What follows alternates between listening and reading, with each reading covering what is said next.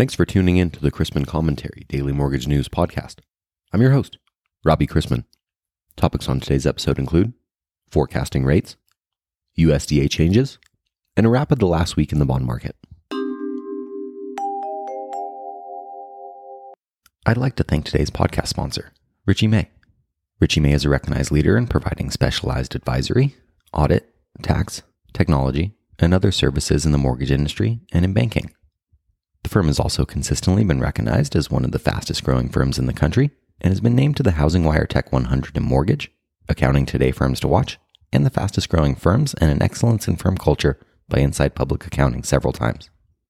To experience how Richey May can help you transform your mortgage business, visit richeymay.com. Who predicted these inflation numbers that we've seen in recent months?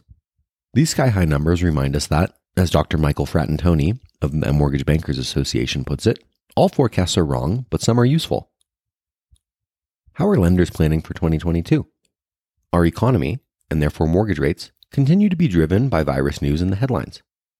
I was reminded by an emergency room doctor at a social event that all viruses attempt to mutate in an effort to spread faster, but typically become less lethal over time. We can expect mutations to be headline news for a long time to come, making it difficult to make forecasts.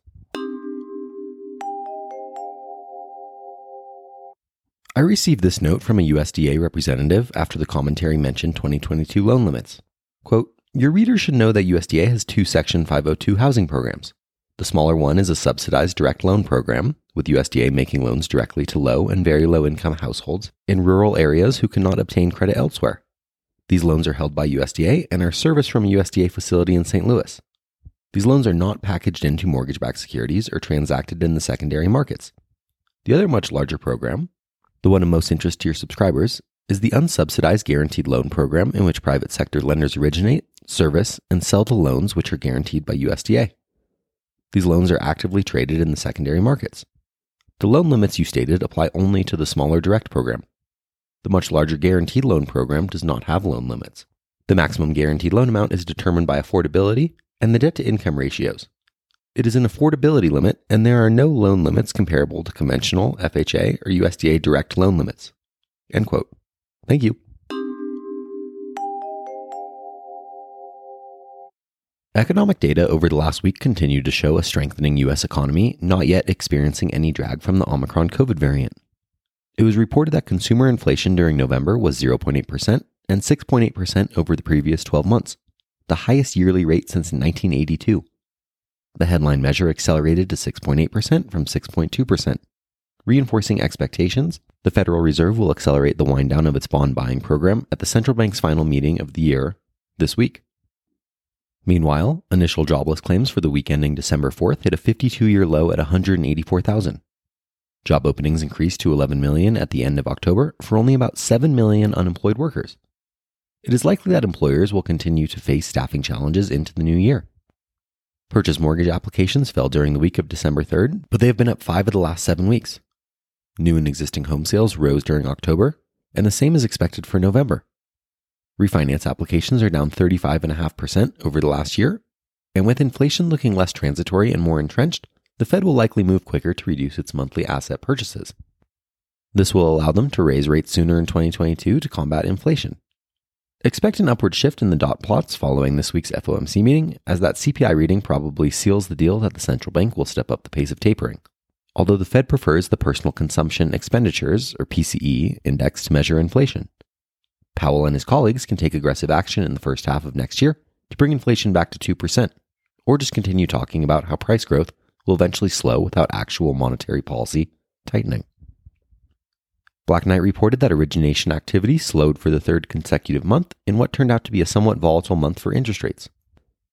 Overall rate lock volumes fell another 4.7% in October, after falling 10% in September and 6% in August, driven by yet another significant decline in rate and term refinance originations for the month, which were down 9.4%.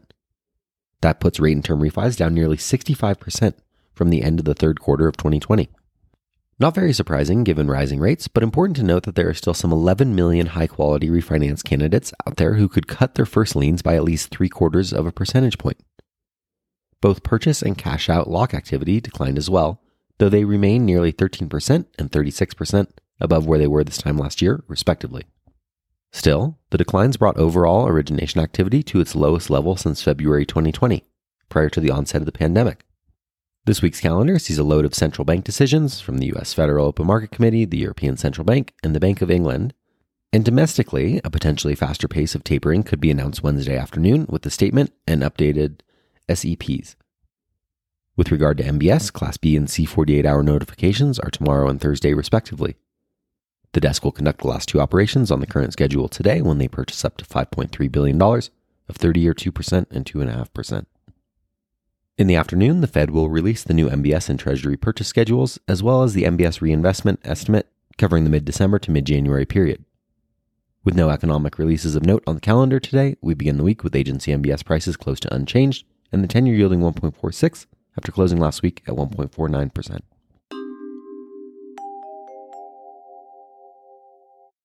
Let's wrap up with a joke and some housekeeping. Last week I was in San Diego and I met some chess enthusiasts in the hotel lobby. They just kept bragging about how good they are at the game. There's nothing worse than chestnuts boasting in an open foyer.